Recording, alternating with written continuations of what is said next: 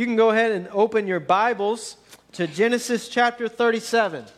Genesis chapter 37 is where we will begin this morning. And hopefully, as you came in, you were able to grab an outline, and that outline will be our guide through God's Word this morning. And if you did not, then the answers will be on the screen behind me as we move through God's Word. And, uh, church, I'll have to tell you, I was a little disappointed on Monday whenever I began preparing for our final message in this survey of Genesis and what has been a 12 week look or this is week 12 here, but a 12 week look of the book of Genesis. But as I stated last week, we are never done with the book of Genesis.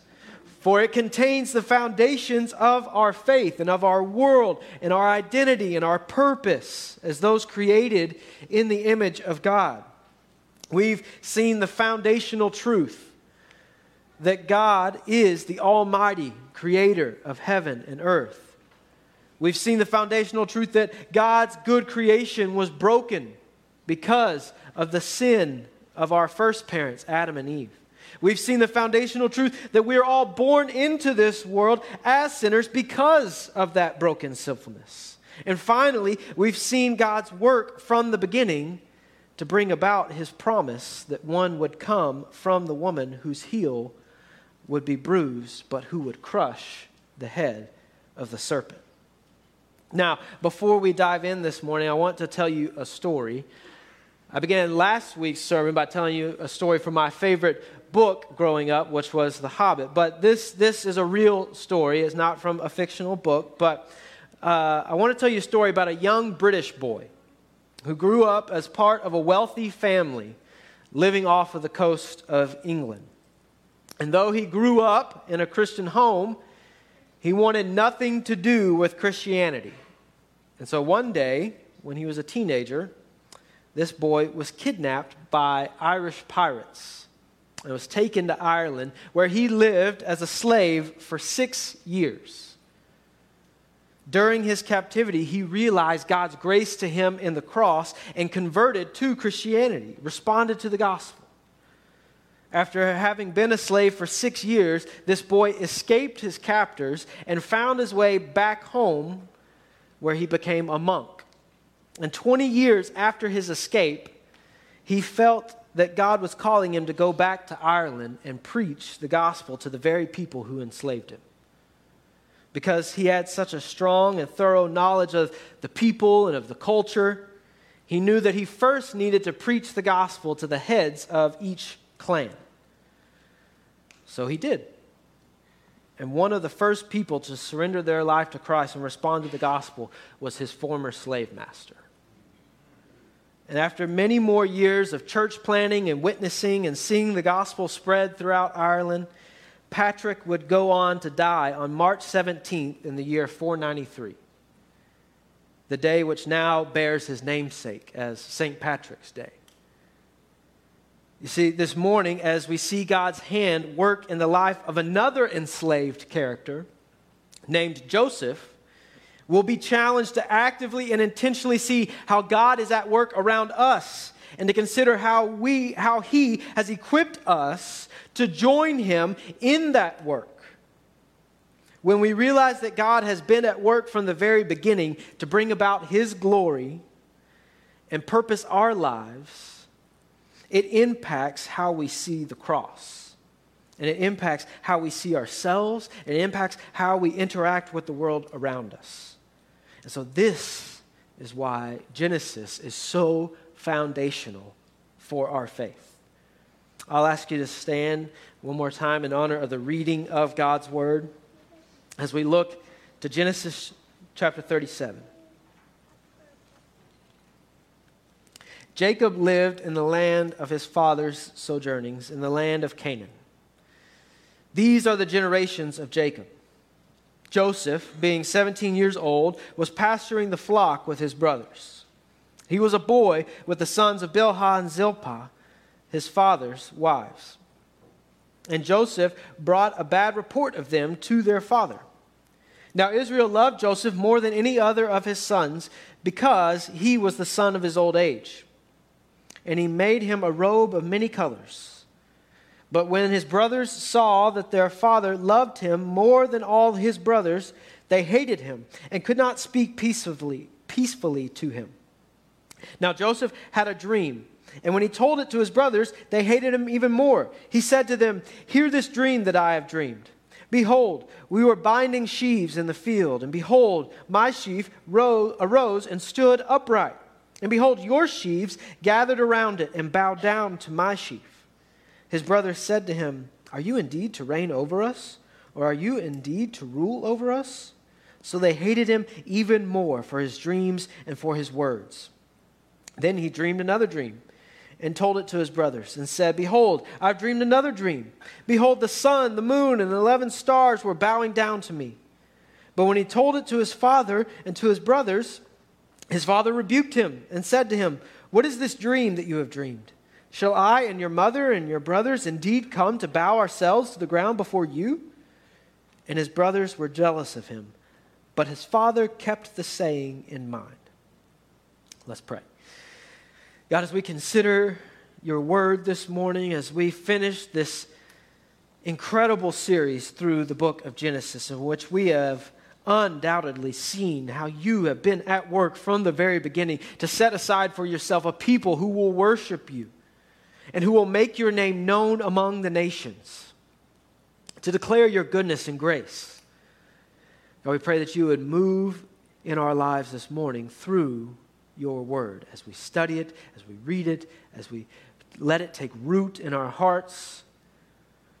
God, we pray that you would help open our eyes to see how you are working around us in similar ways and how we can join you in obedience to that work. And we pray all of this in Jesus' name. Amen. You may be seated this morning. So, immediately following Jacob's wrestling match with God, which is where we left off last week. The sun rises and Esau comes to meet Jacob. And Jacob comes to his brother, bowing to the ground, limping because of his injury from wrestling with God. And then something incredible happens, which can only be attributed to God's grace at work in that situation. Esau embraces his brother, and they reconcile with one another. See, at the end of chapter 33, Jacob builds an altar after returning to the promised land and building a home. And he names that altar El Elohe Israel, the God of Israel. We move to chapter 35, where God confirms Jacob's new name of Israel, just as he has done with the covenant, where he would pronounce the covenant and then confirm the covenant or affirm the covenant, and then pronouncement followed by confirmation. So God confirms Israel's new name by having him cleanse his household and hold them to the standard of God's word. And upon confirming his new name, God also confirms his covenant with Israel, that is Jacob. And here we see Jacob's blessing and consecration parallel Abraham's. Just as Abraham received a new name, Jacob's new name is confirmed but not on the other side of the river, but in the promised land. The other parallel we see in Jacob and Abraham's covenant blessings is the use of El Shaddai for the title of God. He also uses the same language of the covenant promise that he used with Abraham, both at his consecration and at his calling. The more we read God's word, the more we realize the consistency with which God operates and how he always acts in consistency to his word. See, all of this provides crucial background to what we see happen next with what we just read. Not just the life of Israel, but in the lives of all his children. See, now that Jacob has been confirmed and blessed by God, by God Almighty Himself, we see what happens next there in verses 1 and 2. Jacob lived in the land of his father's sojournings, in the land of Canaan. These are the generations of Jacob. Now, that, that, that uh, phrase there should sound familiar as we've seen this different times throughout our journey through the book of Genesis, as it's typically followed by not a prolonged story, but a simple listing of the family genealogy. But here, we see these are the generations of Jacob. And the first name immediately following that is Joseph, being 17 years old, was pasturing the flock with his brothers. He was a boy with the sons of Bilhah and Zilpah, his father's wives, and Joseph brought a bad report of them to their father. So we're told these are the generations of Jacob. And then, as the generations of Jacob, rather than receiving a list, a simple list of his sons and, and their offspring, we get this story. As we've seen from every point in our look at the book of Genesis, Moses is writing all of this with intentionality and purpose to communicate to the children of, of Israel what God has been doing from the very beginning for his purposes and for their good. And so, here we can gain insight into Jacob's favored son, Joseph. We gain particular insight into the sinfulness of his heart. Did you catch that? You see, Joseph is just like his father, Jacob. We have a tendency to sometimes incorrectly elevate the characters of the Bible into sainthood, so to speak. Right? That is, we like to symbolically place a halo around their, their heads and remember them in a more favorable light than the reality of what we read in the Bible. And we read here that Joseph brings a bad report to his father regarding his brothers. See, that Hebrew word right there for report is debah. Every other occurrence of debah in the Bible is within the negative context of a false or untrue report, a lie. So, in reading that Joseph brought a bad report to his father, what we're really reading is that the report itself was bad, not what he was reporting on or the activity that he was reporting. So, anytime that we are reading these timeless Bible stories, we must remember that we are reading of what God accomplished through sinful humans just like you and me.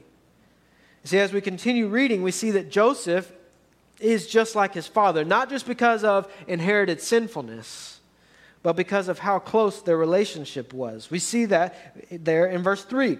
Now, Israel loved Joseph more than any other of his sons because he was the son of his old age. And he made him a robe of many colors. But when his brothers saw that their father loved him more than all his brothers, they hated him and could not speak peaceably with him. Here we see that Joseph had his father's ear because he had his father's right hand. See, in Jacob's eyes, there was nothing that Joseph could do wrong. And so, why, did, why does Israel love his son Joseph more than any of the other sons? Well, because Joseph was the firstborn son of Rachel, his true love. You may remember I pointed out last week that this was a big deal. Because until Joseph was born, Rachel had not been able to have any children. Meanwhile, Jacob's other wives were having many children, and thus we have all of the brothers. But Rachel prayed fervently to bless Jacob with a son. That was her desire, and she prayed to God. And we read in Genesis 30, verses 22 through 24 Then God remembered Rachel. And God listened to her and opened her womb. She conceived and bore a son and said, God has taken away my reproach.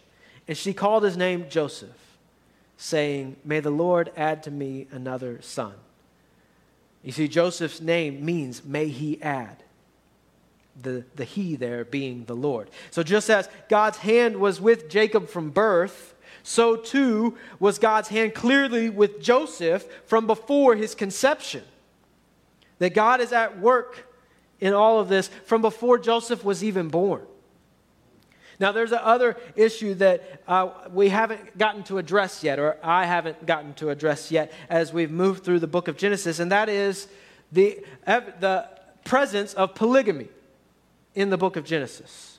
And I think this is an important issue to address because it is something that is used by detractors and non believers and false teachers alike to confront the Bible or to seemingly, in their eyes, contradict the Bible or the Bible contradict itself. They'll say, You believe in, that marriage is between one man and one woman, but your Bible itself has evidences of men having multiple wives. And to that, we have a simple answer that we see from the beginning that God establishes the marriage relationship as being between one man and one woman.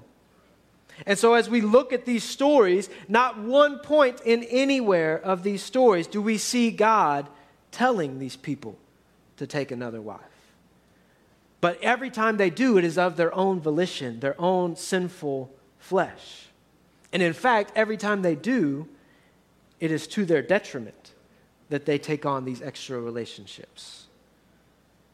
But as we'll see, the theme of this morning's sermon and the theme of this story is that God is at work even in our sinfulness to bring about his good purposes and his glory for our good.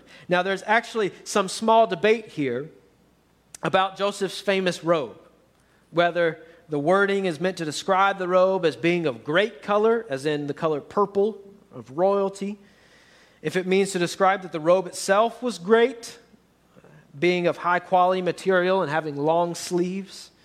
Nonetheless, all of this is rather unimportant. Now, I know, I know, if it's not Technicolor, it ruins the Branson play, okay? I get it. But we'll survive. Now, you'll notice, though, that the robe is one of the more memorable parts of this story. However, it's not, it is the relationship and the action behind the robe that is the real issue. For the rest of Joseph's brothers, the robe is just the physical reminder of how much favoritism Jacob has shown to Joseph.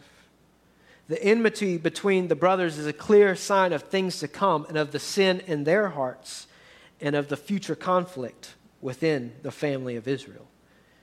See, Joseph's robe represents more than just a flashy gift. For his brothers, this means that their father is likely to give the birthright to Joseph that their father is likely to pass the covenant blessing on to Joseph. The inheritance will most likely go to Joseph.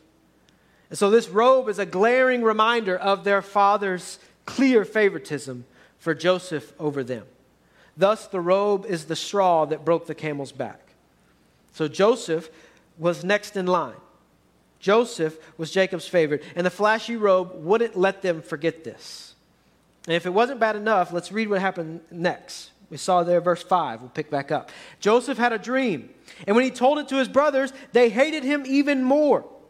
He said to them, Hear this dream that I have dreamed. Behold, we were binding sheaves in the field, and behold, my sheaf arose and stood upright. And behold, your sheaves gathered around it and bowed down to my sheaf. His brother said to him, Are you indeed to reign over us, or are you indeed to rule over us? So they hated him even more for his dreams and for his words. In verse 9, then he dreams another dream.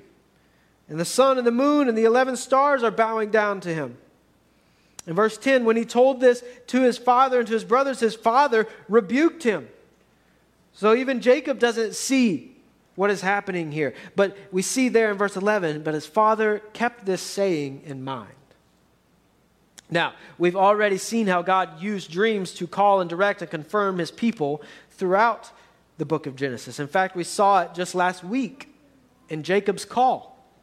So, Jacob himself had received a dream from the Lord in which the Lord was clearly speaking to him, where God spoke to Jacob in uh, a ladder and showed him a ladder of angels ascending and descending from heaven.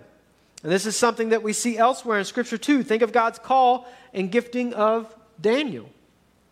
So, in thinking back to God's intervention and answering Rachel's prayer for a son, and then now considering the clear giftedness of Joseph to not only have these dreams but interpret them, it is abundantly clear that God has his hand on Joseph's life from even before his conception.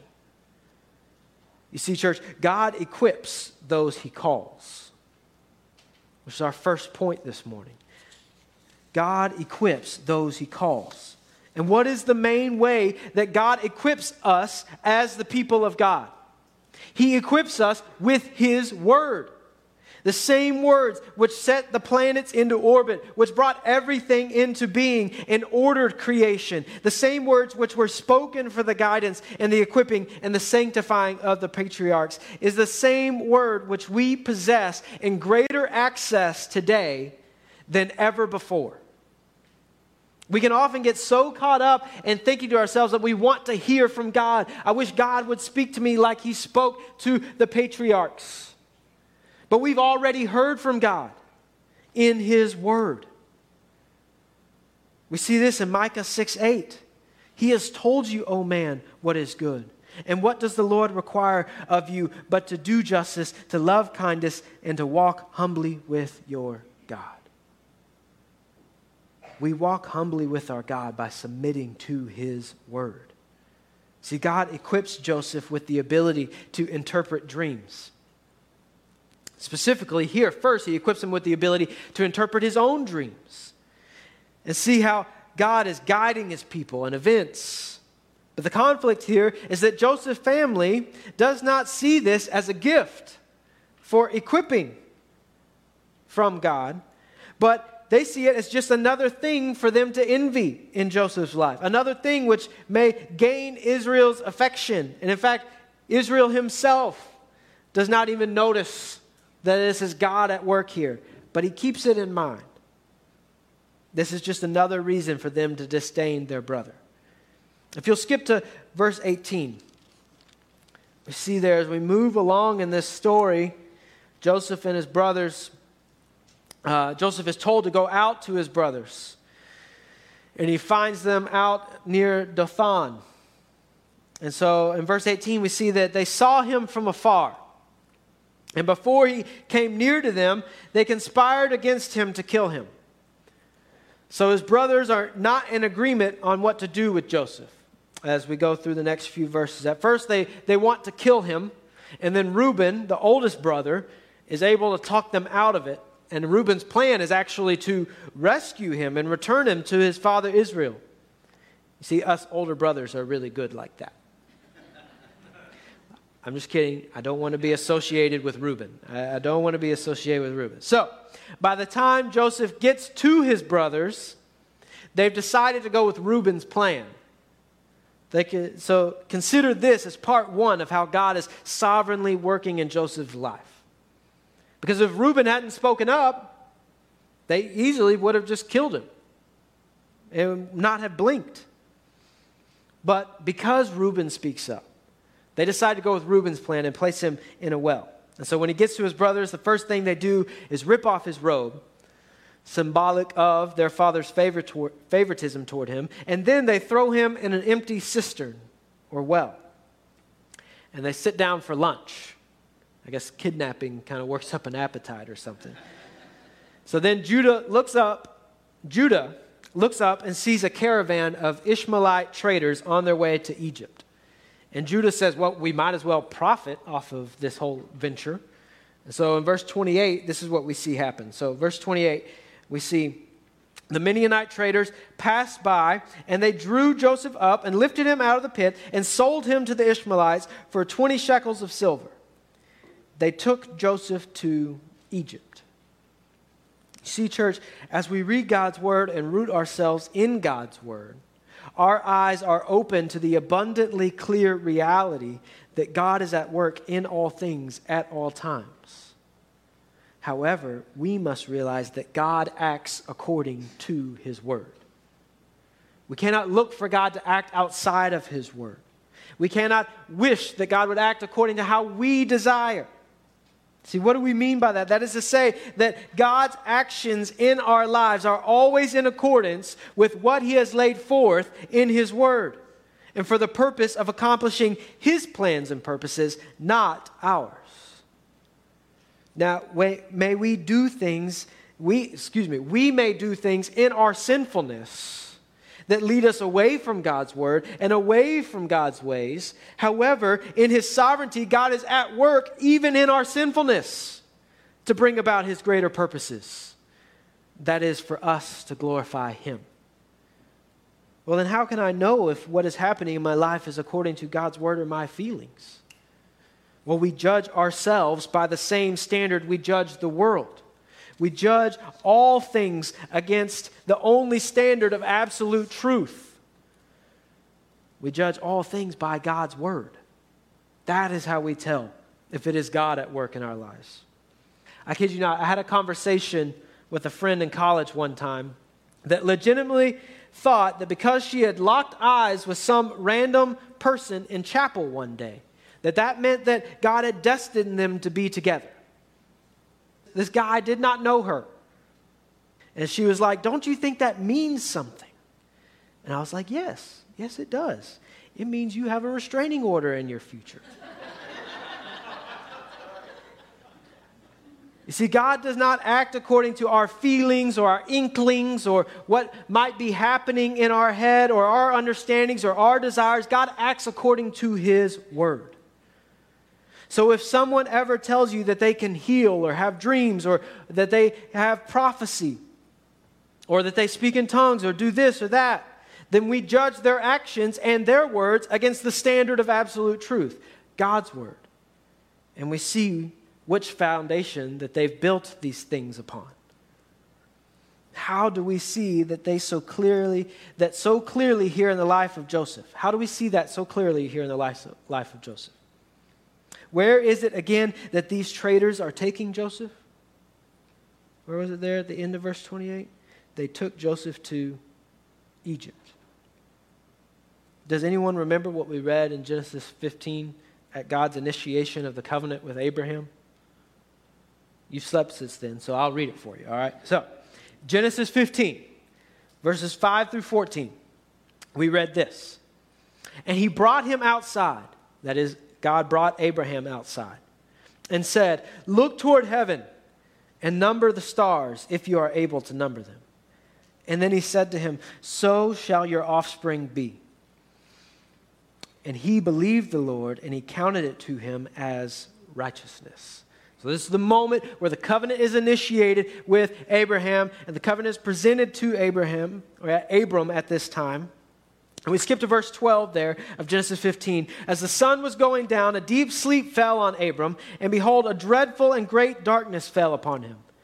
Then the Lord said to Abram, Know for certain that your offspring will be sojourners in a land that is not theirs, and will be servants there and they will be afflicted for 400 years. But I will bring judgment on the nation that they serve, and afterward they shall come out with great possessions. You see, God protected Joseph from being killed by his brothers through Reuben. And then it just so happened that at the exact right time, a caravan of traders was headed to Egypt. No. God protected Joseph again by having him sold into slavery. You might ask yourself, how could being sold into slavery be used for God's glory and Joseph's good? Well, I'll ask you to recall the story from my intro.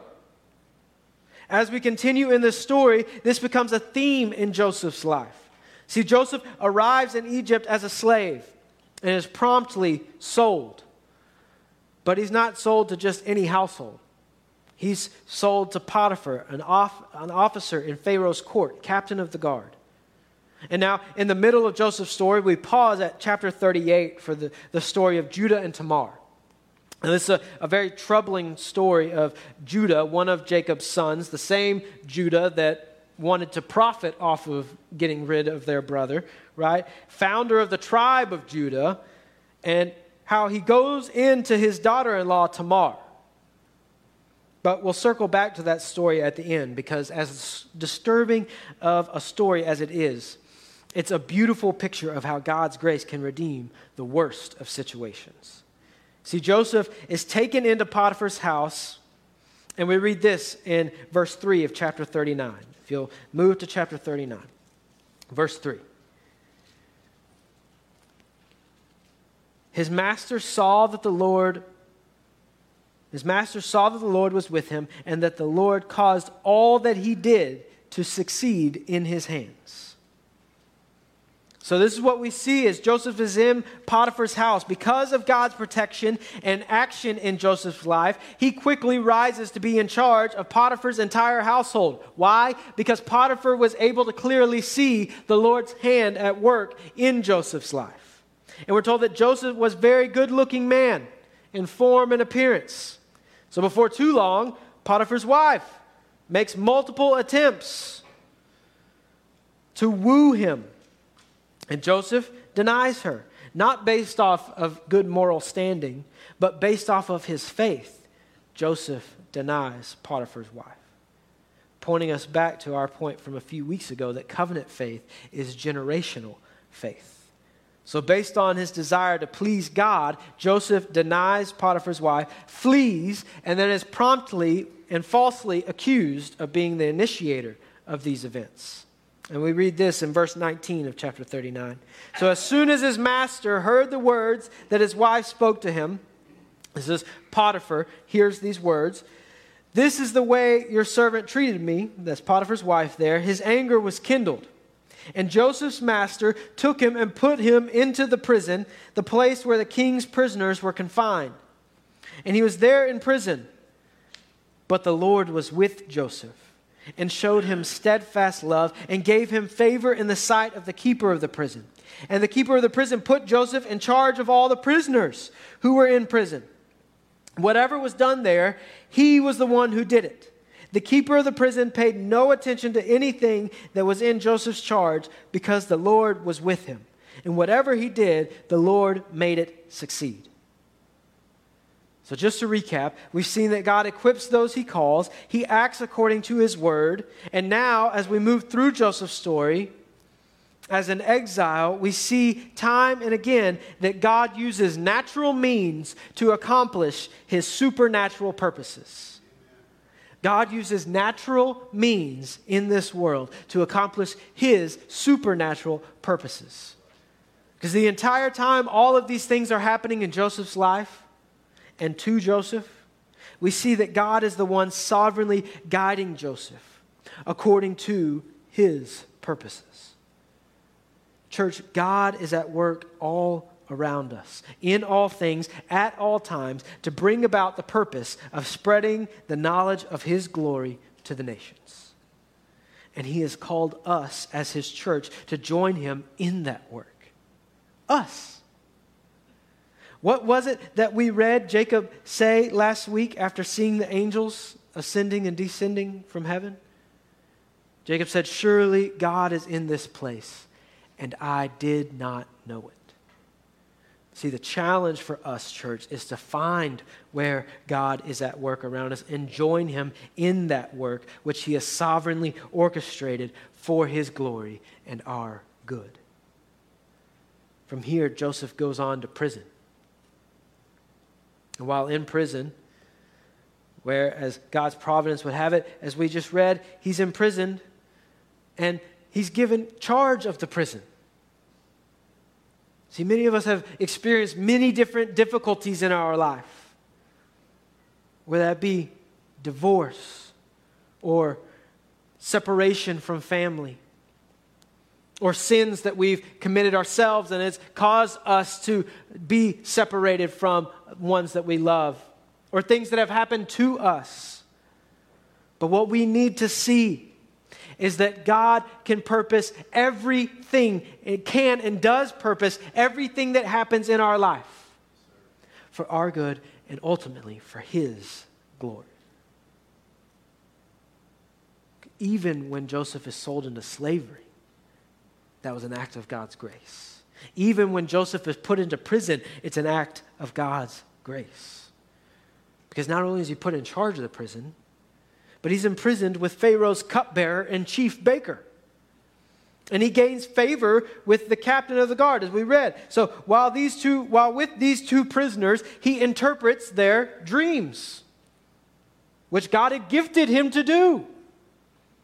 He interprets their dreams. And when they return to Pharaoh, one of them forgets Joseph, and the other remembers Joseph two years later, when Pharaoh himself has a dream that no one can interpret. And who does Pharaoh bring to interpret his dream? Joseph. As we read in chapter 41, this causes Joseph to once again be put in a position of prominence and power. If you move to chapter 41, verse 37. Chapter 41, verse 37.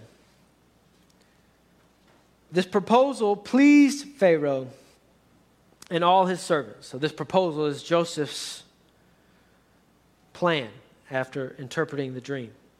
Verse 38 And Pharaoh said to his servants, Can we find a man like this in whom is the Spirit of God? Then Pharaoh said to Joseph, Since God has shown you all this, there is none so discerning and wise as you are. You shall be over my house, and all my people shall order themselves as you command. Only as regards the throne shall I be greater than you. And Pharaoh said to Joseph, See, I have set you over all the land of Egypt. And so, even Pharaoh, a pagan king who himself is viewed as a god, acknowledges the God of Joseph as being over his life. So, because of God's protection and action in Joseph's life, he quickly rises to be in charge of Potiphar's household, as we saw. Then he rises to be in charge of the prison. Then he rises and is, is able to build relationships with this cupbearer and this, um, what was the other? Baker. And then he's able to go before Pharaoh himself. And then he's put in charge of Pharaoh's household. So, after this, a famine comes on the land. Joseph was able to interpret for Pharaoh. And Joseph is now presiding over Egypt as Pharaoh's right hand man. And the famine, of course, by God's sovereignty, causes Jacob to send his sons to Egypt, where there is plenty of food. Once again, in direct fulfillment of what God spoke to Abram in Genesis 15. As this is how the descendants of Abram came to Egypt. Showing us what God does to bring about his will according to his word. He equipped Joseph with the ability to interpret dreams. He saved Joseph from being murdered, had Joseph sold into slavery, had him rise to prominence in Potiphar's house, had him rise to prominence in prison because of the gift he equipped Joseph with, and made him rise to prominence in Pharaoh's house. And he even orchestrated a famine so that he could cause Joseph to be face to face with his brothers and for his brothers to have to come to Egypt. And this is what we see in chapter 42. If you move to chapter 42, verse 8. So Joseph comes face to face with his brothers. And Joseph recognized his brothers, but they did not recognize him. And Joseph remembered the dreams that he had dreamed of them. And he said to them, You are spies. You have come to see the nakedness of the land. And they said to him, No, my lord, your servants have come to buy food. We are all sons of one man. We are honest men. Your servants have never been spies.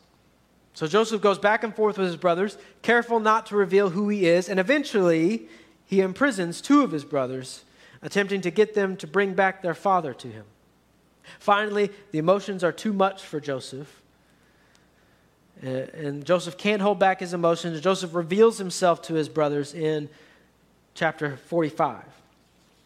I know we're, we're flying through this story, but I, I just really want us to see this. So, chapter 45, verse 4. Joseph said to his brothers, Come near to me, please. So Joseph has revealed, he sent everyone away and he's told his brothers, revealed his identity to his brothers, and he tells his brother, Come near to me, please. And they came near, and he said, I am your brother, Joseph, whom you sold into Egypt. And now do not be distressed or angry with yourselves, because you sold me here. For God sent me before you to preserve life.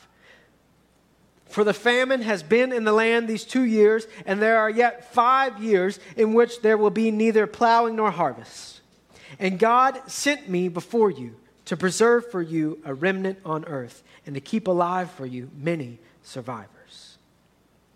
So it was not you who sent me here, but God. He has made me a father to Pharaoh and lord of all his house and ruler over all the land of Egypt. Hurry and go up to my father and say to him, Thus says your son Joseph, God has made me lord of all Egypt. Come down to me. Do not tarry. You shall dwell in the land of Goshen, and you shall be near me, you and your children, and your children's children, and your flocks, and your herds, and all that you have. There I will provide for you, for there are yet five years of famine to come, so that you and your household and all that you have do not come to poverty. So God places Joseph in a position of power to where he can come face to face with his brothers, orchestrates a famine so that then not just his brothers, but all their household has to come to Egypt, just as he said in Genesis 15. See, the Lord has been with Joseph the entire time. He's protected Joseph, placed Joseph in positions of prominence and power. However, this has all been suffering for Joseph. Joseph has had to suffer. He has been excommunicated from his family at the hands of his own brothers, taken to a foreign land, forced to leave his home, his father, and his life. He is an exile. But Joseph looks at all of this as God's design and providence. You see, church, we are called to suffer as exiles and sojourners. One of the major themes of Genesis, which we've only touched on a little bit in this series, is the theme of exile. This theme of exile is one which begins here in Genesis and really is a thread which runs through all of Scripture. Adam and Eve, exiled from Eden. Cain, exiled because of his sin. Noah and his family exiled to the ark as a means of God's protection. The inhabitants of Babel exiled under God's judgment and grace. Abram is called by God to live as an exile in the promised land. Abram sojourns in Egypt, for foreshadowing what is to come. As we noted earlier, God explicitly tells Abram that it is part of his plan that his descendants will be exiles and sojourners. In Genesis 26, Isaac told by God not to go to Egypt yet, as the time had not come, but instead he tells him to sojourn in this land. Jacob, exiled because of his sin, and runs from his brother to seek a wife. In every one of these circumstances, God was sovereignly working to bring about his will. It was God who brought Abram and Sarai back from Egypt. God told Isaac to remain an exile in the promised land, wrestled with Jacob, and then showed him mercy and gave him grace to reconcile with Esau. And now from Jacob and Rachel came Joseph, the one whom God clearly protected and guided to Egypt so that he could bring Israel, that is Jacob, and all of his family to Egypt, just as he spoke to Abram all those years ago. And we too, church, we live as exiles in this land because it is not our home. Because, church, and don't miss this, our suffering as exiles pushes us into deeper reliance upon the one who created us, knows us, and who sent his son to suffer like us in every way. Because where do we ultimately see God use natural means to accomplish his supernatural purposes? Where do we see God act according to his word and equip those whom he calls? Where do we see the ultimate example of suffering and the submission to exile? The cross of Christ. And for the joy that lay before him, he endured the cross that he might rescue us from the shame of our suffering. Many times we've referenced the book of Hebrews in this series because the author of Hebrews is intentionally trying to get us to see how this has been God's design from the beginning. And he's showing how all of these men before have acted in faith by God's grace. And so, after the hall of faith, that is Hebrews 11, which we have referenced numerous times in this series, because he wants to see this in chapter 12 of Hebrews you're taking notes, you can write off the side or we'll have it on the screen. But Hebrews 12, verses 1 through 2. Therefore, since we are surrounded by so great a cloud of witnesses, the cloud of witnesses being all those who have come before us, let us also lay aside every weight and sin which clings so closely, and let us run with endurance the race that is set before us, looking to Jesus, the founder and perfecter of our faith, who for the joy that was set before him endured the cross, despising the shame, and is seated at the right hand of the throne of God. And what was the joy that lay before him? Sitting back at the right hand of the Father, knowing that his work of rescuing God's people, God's chosen, his church from exile, was complete. Where do we see that we are no longer foreigners and exiles, but fellow citizens? We see that at the cross. We see this in Ephesians 2 also. Again, if you're just taking notes, Ephesians 2, it'll be on the screen. Ephesians 2, 14 through 19. For he himself is our peace, who made us both one and has broken down in his flesh the dividing wall of hostility by abolishing the law of commandments expressed in ordinances, that he might create in himself one new man in place of the two. So making peace and might reconcile us both to God. Reconcile, that is to bring us back to God in one body through the cross, thereby killing the hostility. Don't miss it, verse 17 through 19. And he came and preached peace to you who were far off, and peace to those who are near. For through him we both have access into one in one spirit to the Father. So then you are no longer strangers and aliens, that is exiles, but you are fellow citizens with the saints and members of God's household. See, the Lord is the only one who can rescue us from exile. He is both the one who exiles us in his righteous judgment and rescues and redeems us from exile to the praise of his glory and grace. We are not meant to be exiles on this earth, but residents with him. So the Lord brings Joseph's family to Egypt after appearing to Jacob in a dream and confirming to him that Joseph would be the one to close his eyes. This is what God tells Jacob that Joseph would be the one to close his eyes in Egypt. And when Israel was growing old, he made Joseph promise not to bury him in Egypt. And then he blesses Ephraim and Manasseh, who are Joseph's sons, and he grafts them in as part of the family thus completing the 12 tribes of Israel. As one final act, Israel brings all of his sons together to bless them according to their attributes and tells them what is to come. This is what Israel, that is Jacob, says to Judah. Chapter 49, verse 8 Judah, your brothers shall praise you. Your hand shall be on the neck of your enemies. Your father's sons shall bow down before you. Judah is a lion's cub. From the prey, my son, you have gone up. He stooped down. He crouched as a lion and as a lioness who dares rouse him. The scepter shall not depart from Judah, nor the ruler's staff from between his feet until tribute comes to him. And to him shall be the obedience of the peoples. Binding his foal to the vine and his donkey's colt to the choice vine, he has washed his garments in wine and his vesture in the blood of grapes. His eyes are darker than wine and his teeth whiter than milk. Remember, I told you how I would revisit the story of Judah and Tamar? Well, the son who was born out of that horrible tragedy of a story that is Judah and Tamar was Perez. And when we look at Matthew 1 3, we see that Jesus' lineage is linked through the line of Perez to Judah.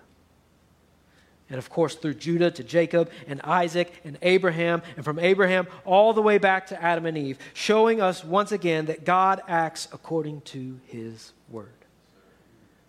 See, God's promise at the fall that one would come from Eve would crush the head of the serpent. And this is what he has been at work to do from the beginning. And as we prepare to finish this series, next week we'll have a guest speaker that I'm excited. I'll be here. I'm not going away on vacation or anything like that. I'll be here excited. Uh, we'll be hearing from the executive director of our Southern Baptist of Texas Convention, uh, Dr. Nathan Lorick, and I'm excited for him to preach to us. But after that, we'll begin a series preparing us for Easter. The two Sundays leading up to Easter, Easter Sunday, and the Sunday after Easter.